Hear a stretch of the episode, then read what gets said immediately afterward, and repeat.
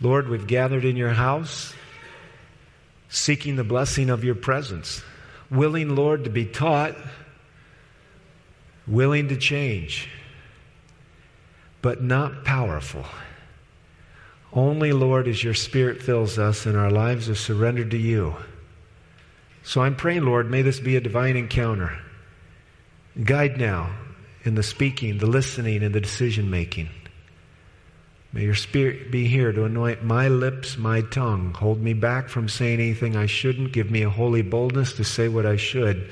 And may souls be set free from wrong thinking and wrongdoing. May your name be honored and glorified by such worship. And now, Lord, we humble ourselves before you, knowing you've said, where we gather in your name, you will be there. So banish the evil angels now. Speak to our hearts, and may your spirit reign here in Jesus' name, amen.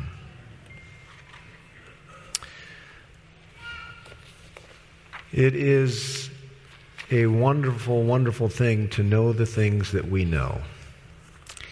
Now, I'm going to read you a story I only referred to in the first service. This book comes out of being Catholic now. It, it, could come out of being Baptist now. It happens to come out of this book. I purchased this book recently. And the way I buy a book, especially when I'm buying used books, which is how I try to buy a lot of my books because I don't have a lot of money, because my money's going the places I want it to go to do what I want it to do.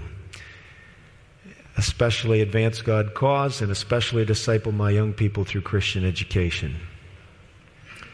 I pick this book up when I decide on a used book because there's lots of books. The Bible says you could multiply books to no end, and my wife would give a hearty amen to that. But I was reading in the Psalms recently that God trained David hands and fingers for war. Well, I don't hold a sword like he used to. I sit at a typewriter. These are part of my swords. Now, I want to read this paragraph to you, and I want you to get a sense of how it makes you feel.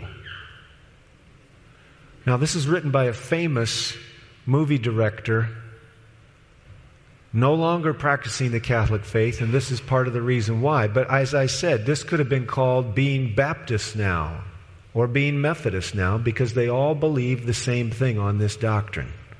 But we don't.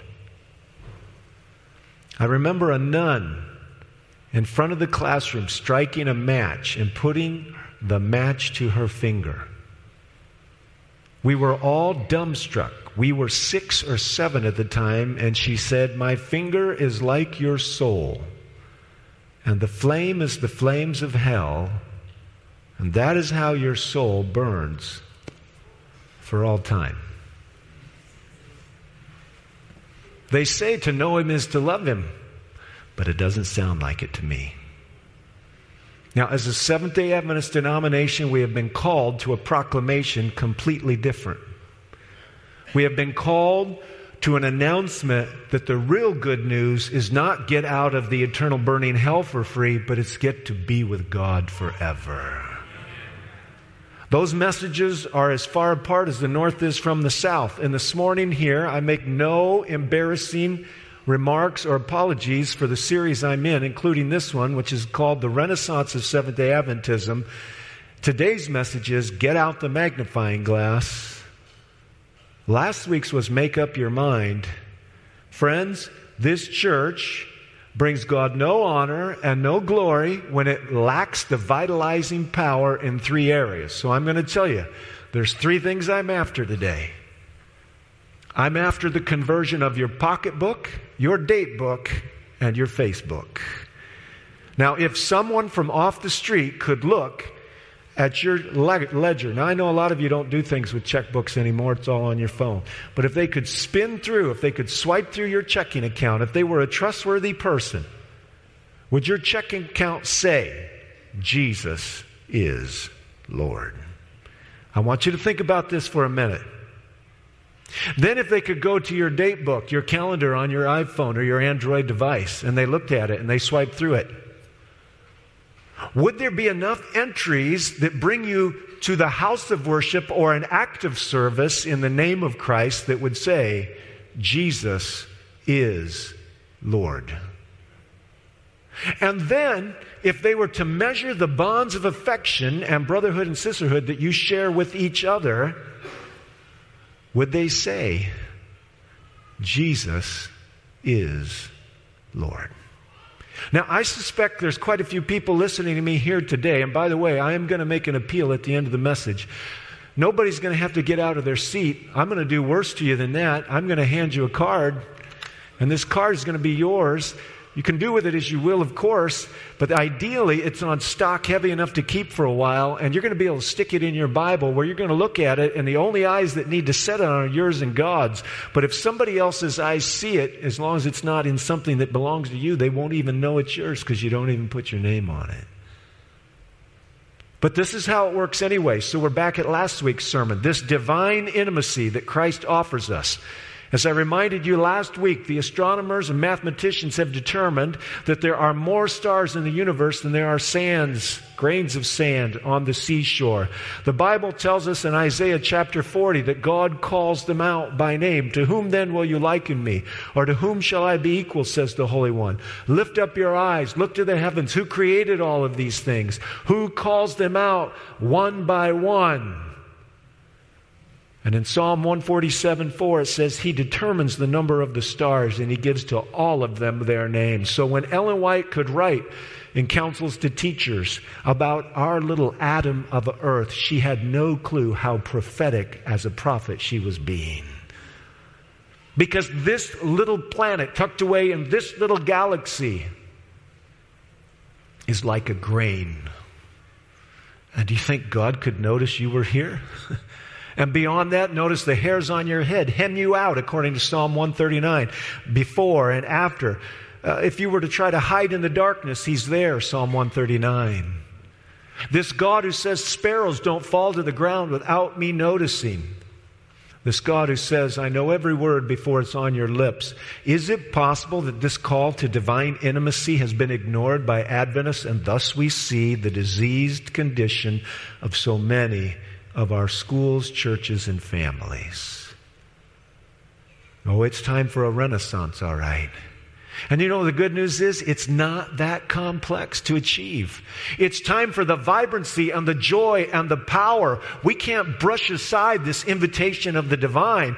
Jesus, all along the way, is inviting us to make up our mind, to get a decision. And we saw this in the book of John last week. But this morning, I'm after something different. I'm after focus because you know what? I know that life is a battle and a march. And that means if, I, if it's a battle and a march, that means there's purpose to my person and I'm in a war. Now, the worst thing that could happen to me, have you ever had this moment? I grew up just a little too early. There were no super soakers when I was a kid. But we did have these little cheap squirt guns. And oh, how I loved to get up close to somebody when I was in a squirt gun fight and just unload on them. And the worst thing that could happen is when it just went, you couldn't hear it. It was sucking air. You were gone. No more ammo. My kids had super soakers, though. Simple fun. You pump those things up, you blast away, but you know what? Unless there's not hooked to the hose, and eventually you run out of water. But you know what? In the warfare I'm in, I don't want to run out of people. I don't want to run, run out of connection, and I don't want to run out of money. Because that's how I'm waging my warfare in the name of Christ on my knees with all of you. And by God's grace, God's helping us in this church. And by God's grace, He will help any church or any person who determines that they want to be engaged in this kind of warfare. But it is not for us to sort of march into church at 8.30 10 o'clock or 11.20 and find ourselves here only to get a little pep talk from someone in the army the weapons of our warfare are not of the flesh paul would write but they are divine and powerful for destroying strongholds so i want three things God wants three things boots on the ground, ammunition in their pocket, and love in their hearts for each other. That's what I'm after a deep bond, a prioritized calendar, and a prioritized pocketbook. And I have no doubt since this is what a good business needs to run too, I have no, no doubt that I should not let the sons of this age be more shrewd than the sons of light. Can I hear an amen? So, this renaissance isn't hard. You do it today. Do it this afternoon. Is your pocketbook converted? Is your date book converted? Or is this your only appointment here this week? Oh, I talk about this a lot. I will not stop talking about it because there will be no renaissance without a gathering. When we look at the story in the book of Acts, they were all in one accord in one place. Acts chapter 2 says, and in that moment the Holy Spirit came down. They were told to seek for the power. They were told to seek for it together. And when they did, they got it. And nothing's different today than it was 2,000 years ago. There is still a divine promise to gathering. Jesus doesn't say the promise. He does listen to us, but he makes a special promise for those who gather in his name. And shame on us if we could gather and two and three hundred instead of two or three, but we don't do it. It's a precious thing. You live in some of these countries where taking the name of Jesus might cost you your life. Getting with two or three people might be the closest thing to Christian fellowship and spiritual bonding that you're going to get. And, and it means something and it's done. You get to these places where we can all do what we want and life's about spiritual customer service. We don't treat each other as family. We relate to the church as a business. I'll take this. I won't take that. This serves me. This doesn't. And pretty soon we've got no power. The power is in other places where it's wanted and it's needed. It can be here. Pocketbook, date book, Facebook. I'm looking for God to touch the hearts of all Seventh day Adventists, especially starting here at Village. And they say, I am but a steward. This money is not mine. What we used to sing is, We give thee but thine own, whatever the gift may be. We are still singing Praise the Lord, and yes, praise God indeed that we can bring offerings. But our pocketbooks are not to advance multiple homes and unnecessary expenditures. Our stewardship is an advancement of the knowledge that there is a God who would rather die than be without you and would never burn you forever, even if you reject Him. What are we doing with that stewardship? I'm looking for a conversion of the date book. If you want to see me, if you talk to me on Sabbath morning, I tell everybody the same thing call the secretary and get an appointment. Why? Because two things. Number one, I'm getting older and I'll forget you talked to me. Sorry. And number two, if I want it to happen, it gets written down. I see heads nodding. If I want it to happen, it gets written down. If I want it to happen, it goes on the calendar. That means it's a prioritized place. But you know what? Jesus is not on some of our calendar. or we're approaching it like Jesus is only in this for me. But he's not. The truth of the matter is, you didn't show up here at church this morning only to get blessed. You should have come here first seeking to be a blessing. God calls us through the prophet Ellen White to come into these gatherings to minister to each other, to be a missionary to each other. Nobody walks through this door only for themselves. We gather in the name of Christ. And by the way, we have some guests with us. It's really a beautiful thing. I love my church family. And today, we have a number of our Pathfinders from Naples, Florida, the Sun Seekers, and they're worshiping here with us. And you know, there's 50 people in the drum corps coming up at Oshkosh. Now imagine 50. There's going to be 40,000, 45,000 people there. And so they have 45,000 people to pick from. They need 50 for the drum corps. This one club has provided 10% of the drum corps all by itself. You go, Sun Seekers. You be people of discipline. You commit yourself to those extracurriculars in the name of Jesus. And remember what the Bible says see a man who excels in his work, he shall stand before kings.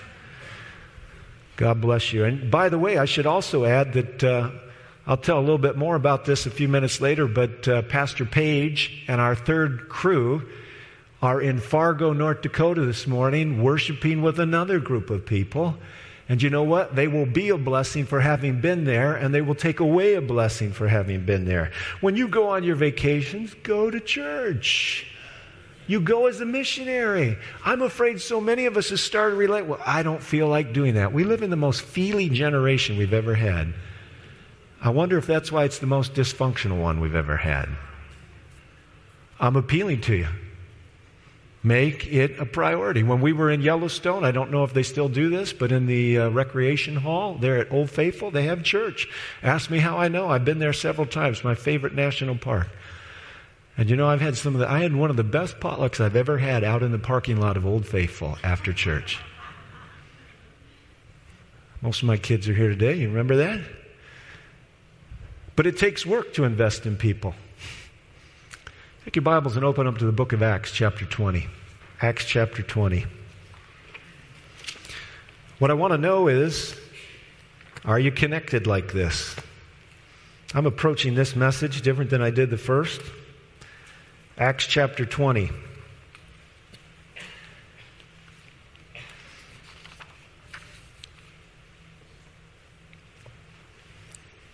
He's talking to the leaders of the Ephesian church.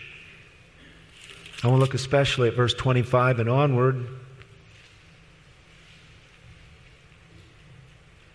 We'll start with verse 24. He's on his way back to Jerusalem for the last time. I do not consider my life of any account as dear to myself. Boy, that's quite a starting place. When Jesus is so fully enmeshed in who you are and your life is so fully committed, you trust Him that He will do something with you. Your life won't be aimless or purposeless. He was completely content to fulfill the course Jesus picked out in him so that I may finish my course and the ministry which I received from the Lord Jesus to testify solemnly of the gospel of the grace of God. Verse 25, and now behold, I know that all of you among whom I went about preaching the kingdom will no longer see my face. Ooh, bad news. Therefore, I testify to you this day that I am innocent of the blood of all men, for I did not shrink from declaring to you the whole purpose of God. And I want to hit the pause moment and say to every pastor and every teacher, in the right time and in the right way, this is the way it's supposed to be for all of us. We're not passing by the discretionary sieve or screen but I, I want you to understand what he's saying. I talk to you. I talk to you straight. I talk to you lovingly. I declare to you the whole truth. He admonished them. Go over to verse 35. And everything I showed you that by working hard in this manner you must help the weak. Remember the words of the Lord Jesus himself. He said it's more blessed to give than to receive. And when he had sent these things, he knelt down and he prayed with them all, and they began to weep aloud.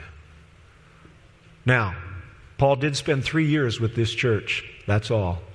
Little intermittent stops like this one. But this isn't the only place where the tears are flowing and the hearts are breaking. Go to chapter 21. Chapter 21, verse 5. He's in Tyre. It says, When their days there were ended, he stayed there seven days. He left and he started on his journey while they all, with wives and children, escorted us until we were out of the city. And after kneeling down on the beach and praying, we said farewell to one another. Skip down to verses 12 to 14. When we had heard this, now they're in a different place. They're dealing with the Caesareans. He's moved on from Tyre. When they had heard this, in other words, the prophecy of Agabus, that Paul was going to be bound, we, as well as the local residents, began begging him not to go up to Jerusalem. Then Paul answered, What are you doing? Weeping and breaking my heart. For I'm ready not only to be bound, but even to die at Jerusalem for the name of the Lord Jesus. And since he would not be persuaded, we fell silent, remarking, The will of the Lord be done. Why am I reading these scriptures to you? Paul didn't spend a lot of time at Caesarea, and he didn't spend a lot of time at Tyre. He was the longest of all of his ministries in Ephesus. His next longest place was Corinth. What I want you to see is how bonded these people are. They have gone deep with Jesus. Short amounts of time have rendered deep attachments. Their hearts are open to love.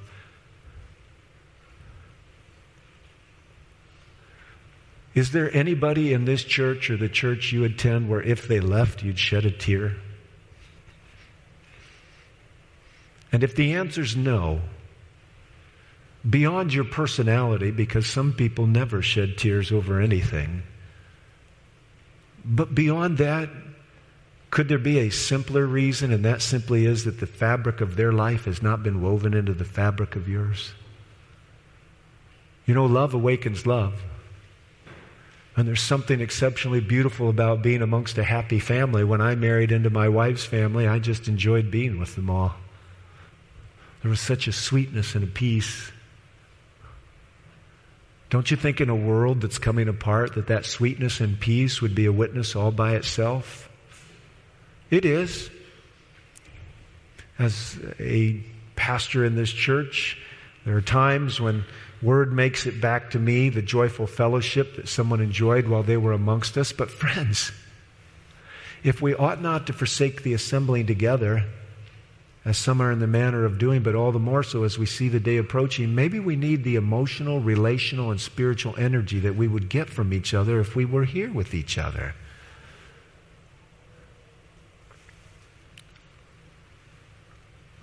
Now, I don't want to talk to the Teflon congregation.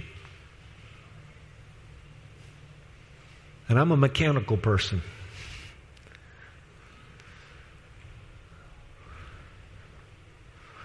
I've prayed that the Lord would give me some, uh, I didn't use these words, but I've prayed for some armor piercing ammunition today in my own homiletical arsenal. When I get to heaven, and I'm planning to be there, and I walk up to Paul I want to shake his hand and look him in the eye and be of the order of fidelity that marked his life.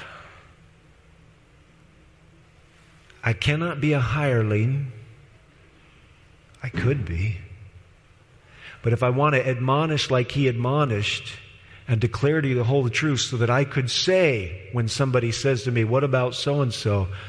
Lord, their blood is not on my hands. I declare to them the whole truth. Now, wouldn't it be good of a God to make the way and the plan easy to understand?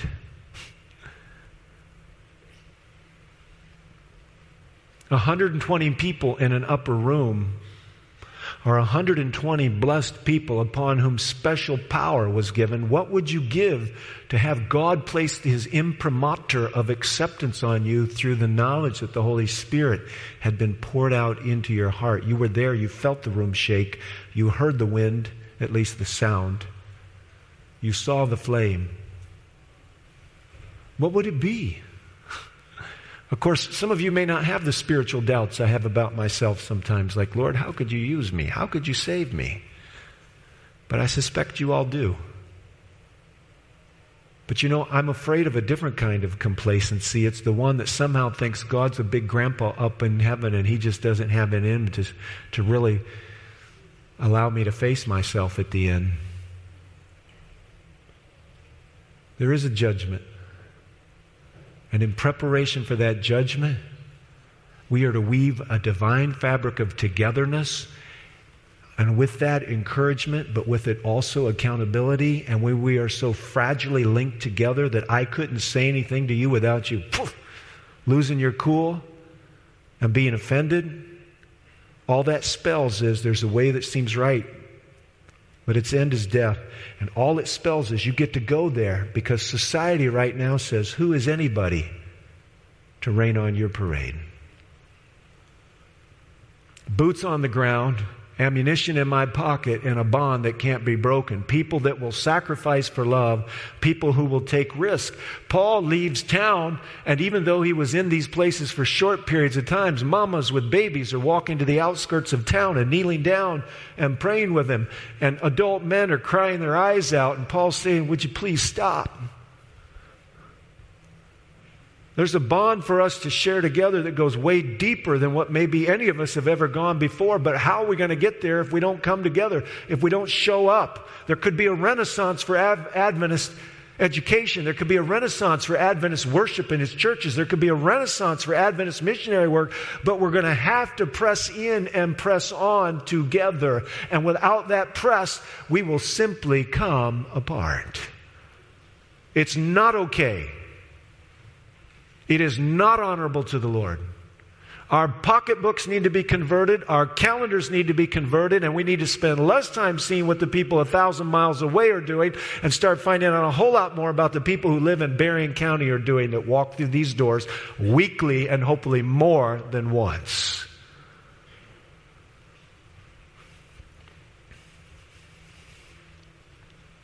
Turn over to 1 Corinthians. I'm going to hit the pocketbook thing for just a minute here. And it's not me. Don't be confused. These words are heavens. 2 Corinthians 9 1. The Bible is amazing if you'll slow down long enough to think about what's being said. It's superfluous. In other words, this is extra, over the top, for me to write to you about the ministry to the saints.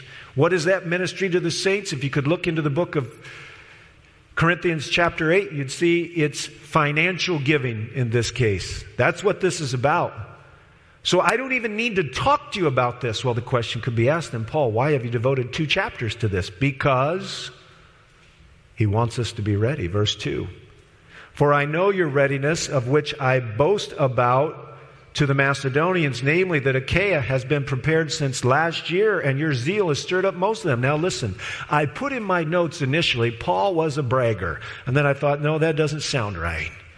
The truth of the matter is, Paul went to lots of churches and he talked about this church, and he used this church to get the other churches motivated to doing something. Paul said, I told them how quickly you responded. I told you what, told them what you were doing. And you know what? That's what God wants to do through your church. I know this morning that's what God wants to do through this church. And I want to assure you, friends, God is doing that through this church, but it doesn't mean I don't need to do what Paul's doing. It's interesting what Paul's doing. He's saying, I don't need to write to you. I've been bragging about you everywhere, but I'm going to talk to you about it anyway. Verse 3 But I have sent the brethren not only does Paul not need to talk to them about it, he's arranged a plan. And he's sending some of his co-workers in ahead of even him getting there so that all the momentum for this offering that needs to be collected is underway. So that, so that my boasting about you may not be made empty in this case, so that as I was saying, you may be prepared. Otherwise, if any of the Macedonians come with me and find you unprepared, we not to speak of you would be put to shame by this confidence. Wouldn't that be embarrassing? I run around the North American division telling them how generous the village church is and how they're collecting money for, for Poplar, for a church out there. But I haven't been back for a while and I'm not sure how you're doing. But I do know if I show up with a bunch of other people from Wisconsin conference and the Montana conference and the Arkansas Louisiana conference and you haven't collected much, it's going to look like I was just a bag of air. Paul says, I'm sending them in advance to make sure what you seemed like you wanted to do and what you said you wanted to do, you were going to do. In other words, Paul's leaving nothing to chance, and neither am I. So I thought it necessary, verse 5, to urge the brethren that they would go on ahead to you and arrange beforehand. He's a wise planner, a wise administrator.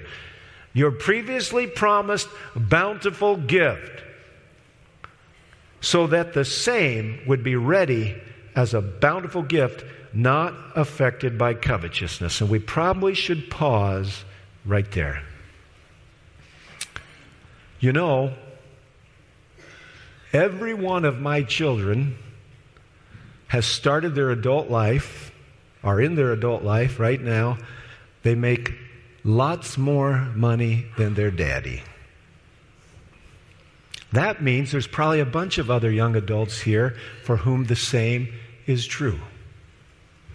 And if you don't come here regularly, if you just happen to be here today, it doesn't matter. Most of our kids are getting the benefit of a wonderful educational system, and the ones that come out of strong families are launched into success, which is, in some senses, easier to achieve today than others because there's so much more dysfunction than there used to be. That the people who know how to show up on time and be friendly and have a little bit of polish uh, they can climb up over the rest of the pack, or God can put them up at the top a little easier than before. In other words, the quality of a Christ like home is producing something that's more valuable to the world than ever before. Can you say amen? But, young people, you didn't arrive there on your own. That money's not yours. Your life is not yours, and neither is mine. I've been bought with a price, and I'm called to glorify God. And the worst thing is, is that those bountiful gifts can turn to covetousness and rot like the manna. We're seeing a blight because we've been told, my generation onward, you go back one more generation than me. They weren't raised as customers, but everybody born in the last 55 years, they've been told they're a customer and they're king. And if you think our kids have missed the message, you think again. But I want to tell you something. We're not king anywhere except the places that want our money. And if we're not careful, we will be slaves to our own covetous spirit. You weren't invested with that high powered education and that great salary just so that you could live a great life. You were invested with those gifts so that you could make purpose out of meaninglessness, so that you could make a difference. And they certainly were never designed to be weaponized against you to make you a slave and a seduced one to the images, messages, and opportunities of this world. Every young adult listening to me, especially who has been catapulted to success by a strong foundation, ought to determine how much money they're going to live on and set a cap and go from there knowing the rest is to make the world a better place and advance the name of Christ. If the Baptists can do it, if Tony Campolo can do it, why can't the Adventists do it? Producing more degreed people than ever. And by the way, friends, if ever we needed our businessmen and our tradesmen, you talk about the tradesmen, you talk about a rare bird, a rare breed. These people who know how to solve problems and make real life work. We need you to dedicate yourself to the cause of Christ and how you treat the customers and what you do with your leadership skills and what you do with your money. But I'm not quite done. Verse 6 is the principle. Paul was going to write, even though he didn't need to. He was going to make sure they were ready. He wasn't going to leave anything to chance. He was going to avoid embarrassment. Verse 5 is the plan, verse 6 is the principle. Now, this I say he who sows sparingly will also reap sparingly, but he who sows bountifully will also reap bountifully. Is there anybody in here who's found this to be true? A one or two. Is there anybody in here who's found this to be true? I wondered. I wonder how much more we should cast our bread beside the waters as we see the waters running polluted. There's a principle. Sow a little, get a little. Sow a lot, receive a lot. But you know what? It's all for a purpose. Verse 7. Make up your mind. Each one must do just as he's purposed in his heart, not grudgingly or under compulsion. Why? Because up in heaven, God's heart is warmed when he sees his kids acting like him. Few things have made me happier in life. When I've had one of my children say to me, Dad, did you see that person? Yeah, I saw him. I helped him out. If there's a purpose in our child rearing, it's to expand their little hearts to be happy and joyful in service. All right. If I could bring up that slideshow, I want to show you something.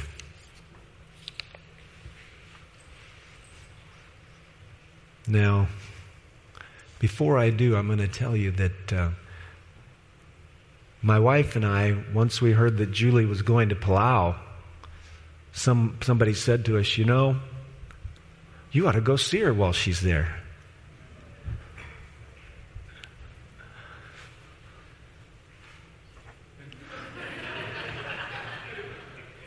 we looked at it and we said, and, and by the way,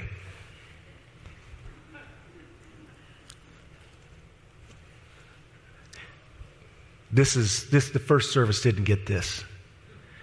I was at a yard sale the other day. It made me so happy. I don't know if they're here today. It made me so happy to see one of our doctors show up at that yard sale. You know what? Go to the yard sales.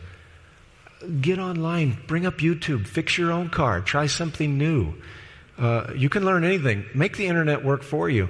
The way you give is you learn to save and sacrifice doing other things. Do it. So I said to my wife, I don't think we can spend more money on a Christmas vacation to see Julie than we've spent on most of our last cars. Now, why am I telling you this?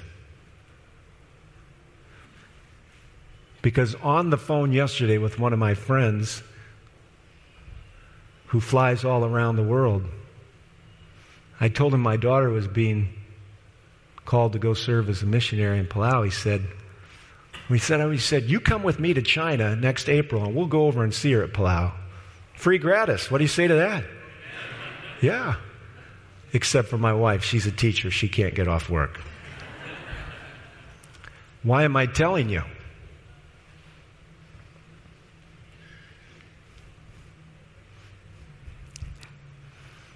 You cannot, I don't know if I'll go or not, but you cannot get ahead of God on this giving thing.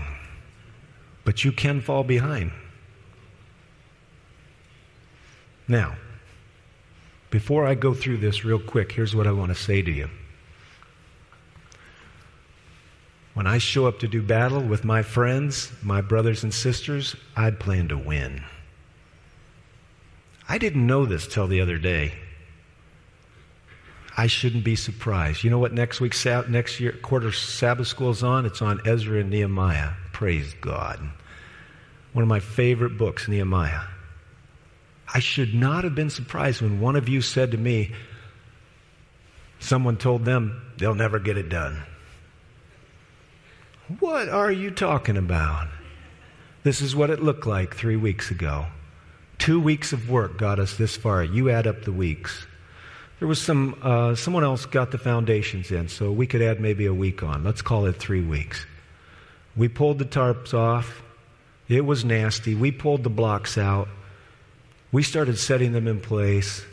They went faster than we thought. We put the door frames in. We sat in the shade to stay somewhat cool. My third son, who spent three weeks with me out there, praise the Lord, none of them paid. Go and do thou likewise. Here we are looking down, waiting for the concrete to be poured. That's what it's going in. And that's what it looked like at the end of five days. There's a building out of the ground. But another group showed up. Praise the Lord. And they started doing this, and the tall parts of the sanctuary.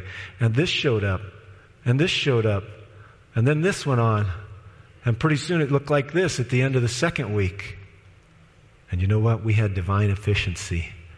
And then they put the decking on and rolled out the ice and water shield. And then they put the doors and the windows in. You can't see the windows there because they've boarded them up so they don't get broken.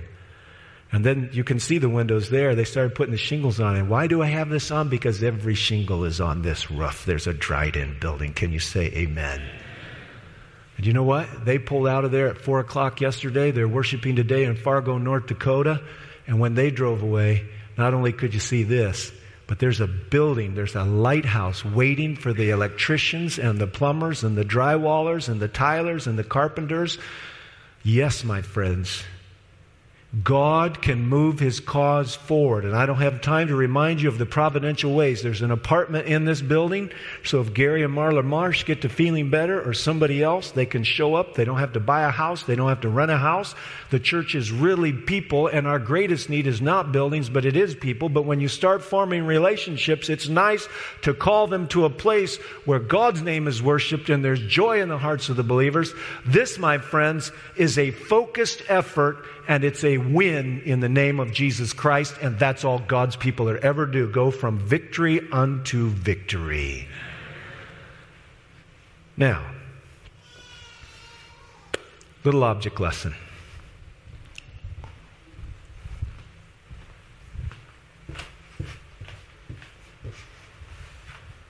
I haven't gone away. One of our astute young people during this children's story spoke exactly of this. Now, I could shine a green laser around and tell you that it's a very focused light. Green lasers are the safest lasers, and they're great for pointers. But a laser can be a very dangerous form of light because of its high intensity.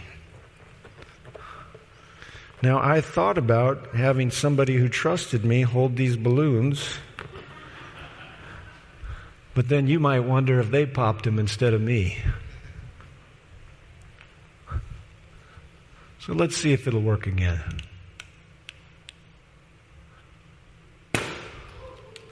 There's your pocketbook. There's your date book. And there's Facebook. That's the power of a focused life. Now, that's a dangerous laser. And next week, I'm going to show you visually on the screen how a laser works. Every wave of light is exactly the same. And they line up in perfect form, and they come out with a perfect intensity. The friend who offered to take me to China has just bought a laser that will etch granite. Course, they cut metal and all kinds of things with it. As a matter of fact, when I was a younger man, a laser was used on my eye. It's a burning device. Before I came out here, I prayed as I prayed always Lord, set me on fire and let the people watch you burn. This is God's cause. I'm not up here beating the air, as Paul would say. Deacons, I'd like my cards, please. If the deacons will hand out the cards. I'm giving you something for you to think about. I'm giving you something for you to commit to to God. Jesus focuses everything until the great controversy is over on your and my salvation. Can our date book, our pocketbook, and our socializing be turned for good? Use your Facebook, but don't let it use you. Gentlemen, could I have one of those cards, please? Thank you. This card has five options. There's no place to put your name. There's a quote on the bottom of it. and I'm going to read the quote.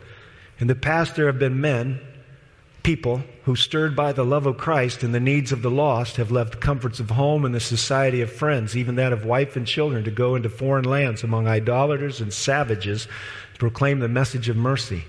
Many in that attempt have lost their lives but others have been raised up to carry on the work. God is calling for men, people who are willing to leave their farms, leave their businesses, if need be, leave their families to become missionaries for Him. And the call will be answered. So, what's your life about, friends? That old story that I've told at least two times before the Chinese missionary who British Petroleum wanted to win over. They kept escalating the offer and finally said, Here's the problem. You've got a job with a big salary that's not important. I've got a, a job with a small salary that's very important. How many people today are being called to move in the name of Jesus? This is your card. But before you leave this sanctuary, it might be good for you to look at it and see if God, in His divine providence, who brought you here today, and by the way, we've been praying for the ones who would come here, if hearing this message isn't in His providence and moving isn't in His providence. Number one, I will faithfully return an honest tithe. Some of you aren't doing this, you're robbing yourselves. God gave you nine tenths of it to manage. One tenth of it, He said, just return it. Don't have to think about it. I will take care of you. If you're not faithfully returning a tithe, today's the day to say, I will be a faithful recognizer that God brought me into existence and redeemed me and placed me here to make a difference. Number two, I will give systematic offerings. This used to be called Sister Betsy in the beginning of our church's day. I'm not sure how other churches have related to it. I don't believe that it is absolutely unique to Adventism, but it might be. You know what? We are funding a village church. It is funded by the local budget. We are funding a Michigan Conference initiative. In a few weeks, there'll be a District 9 campout at Camp Au On Monday morning, I will drive up to Camp Au for ministers' meetings. That's funded by our Michigan Advance partners. Uh, John was giving an appeal for that here today. Some of you aren't doing this. It's just hit or miss, and it's maybe more miss than it is hit because you're not purposeful. I'm talking with you this morning about order in your lives. If you move on the things I'm talking about, order will come into your life.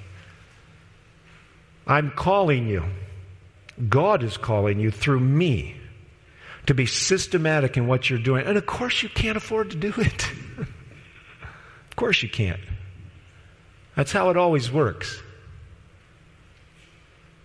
It just reminds me that at first it looks impossible, then it looks hard, and then it's done. God is faithful. Test him and see. Now, the third one is where I'm hoping a sizable number of you will be. You came into the church 20 years ago, and nothing has changed. I'm here to tell you today we cannot be men and women of integrity and say the world's falling apart, but I'm just doing the same old, same old. I'm assuming by the time I get to the third box, you've made a commitment to systematic offerings. For those of you who have, I'm inviting you to see what kind of improvement God have in mind. And I put down on the paper the smallest whole number, 1%. Some of you aren't doing anything systematically. Try to run a business that way. The sons of this world should not be more shrewd than the sons of light. I'm inviting you. And I'm not inviting you to go where I'm not going. 1% more. The Hebrews gave 25% of their income. You may be a long ways from that, but you can move a percent at a time. That's what I'm doing. The fourth box is probably the second most important box on the page.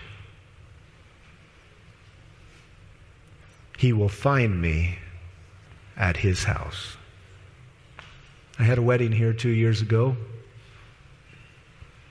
I've been invited to weddings. I was at a wedding here last Sunday, a beautiful wedding. Thank you for inviting me to participate. You know what the big deal is at a wedding? People to celebrate with you. How do those invitations often go? Um, they request the pleasure of your presence or something along those lines. There's even a parable about nobody willing to come. But we can tisk tisk all those people in the parable, but why should God's house only be open for a few hours out of the week and only be populated on Sabbath morning. We're missing out on the blessing. Spirit of prophecy says we should be where prayer is wont to be made. And you know, they were breaking bread and fellowshipping together in the temple every day. Now, listen, they couldn't keep that up forever. August 14, two and a half weeks from today, we will start 40 days of prayer. We're not even asking you to come to the sanctuary except on Friday, on Wednesday nights and Saturday nights. You can come more often and pray with your prayer partner. I'm here to tell you on the 39th day of 40 days of prayer, my youngest son gave his life back to Christ. 39th. On September 23, we will start 12 nights in a row of proclaiming the exact opposite of the candle under the finger. Wouldn't it be nice if people needed to put chairs along the pews or stand against the windows to listen? It's doable, but not without you. Those 40 days of prayer are to be bathed by the Holy Spirit and focused like a laser shot. I've made arrangements for a 36 foot tall redwood statue to be here. I've gone down and seen the city fathers. It's going to be erected right in front of our church. The image of Daniel 2, it'll be like nothing you've ever seen, insured at $800,000. Coming to this conference for a period of two to three months, we are to startle the public with the prominence and the priority of our message, and this image got a hold of Nebuchadnezzar, and that image will get a hold of others. What does it mean? What does it mean if we don't pray ourselves into readiness? We have strategically planned for the last three or four decades. It's time for us to strategically pray. And the last one might seem most appropriate for a young person, but it's for anybody that God moves on their heart. I will dedicate a year of my life. I'm talking about volunteer in full time service to God. What are you doing with your life? Just making money? Nope. I'm making a difference. Friends, after God spoke this world into existence in Adam and Eve's sin, God touched the pause button. And with a laser shot of hope, He brought you and me a awareness of forgiveness of sins and an assurance of a place in his eternal home in heaven. You think the devil gave up without a fight? Think not. If there was a moment of spiritual intensity, it was Gethsemane. If you don't think the burning, searing, desperate insecurities of man, weaknesses of the flesh, wanderings of the Son of God weren't in place, think again. So intense was the suffering, great drops of blood poured from the Savior's pores. His visage was marred. But we can't be inconvenienced.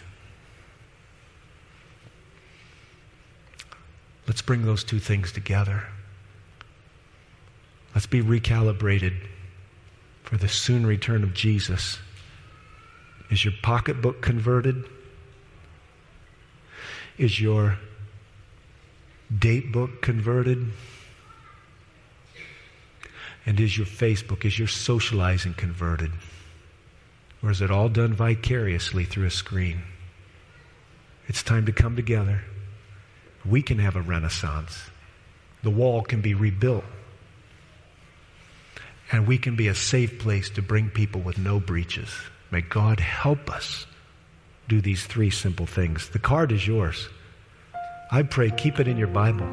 Don't check a single box until you know which boxes you're supposed to check. But once you make that covenant with God, keep it. Keep it. This media was brought to you by Audioverse, a website dedicated to spreading God's Word through free sermon audio and much more.